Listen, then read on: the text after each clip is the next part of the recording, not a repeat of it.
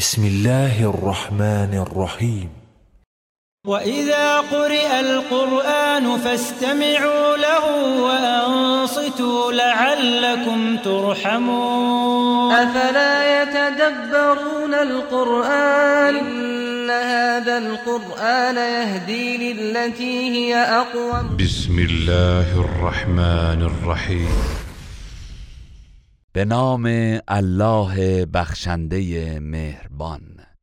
إنا أعطيناك الكوثر. ای پیامبر به راستی که ما به تو خیر بی نهایت عطا کردیم. فصل لربك وانحر. پس برای پروردگارت نماز بخوان و قربانی کن.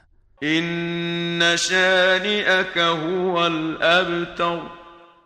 بدون شک دشمن تو بریده از همه خیرات و برکات است. گروه رسانه‌ای حکمت.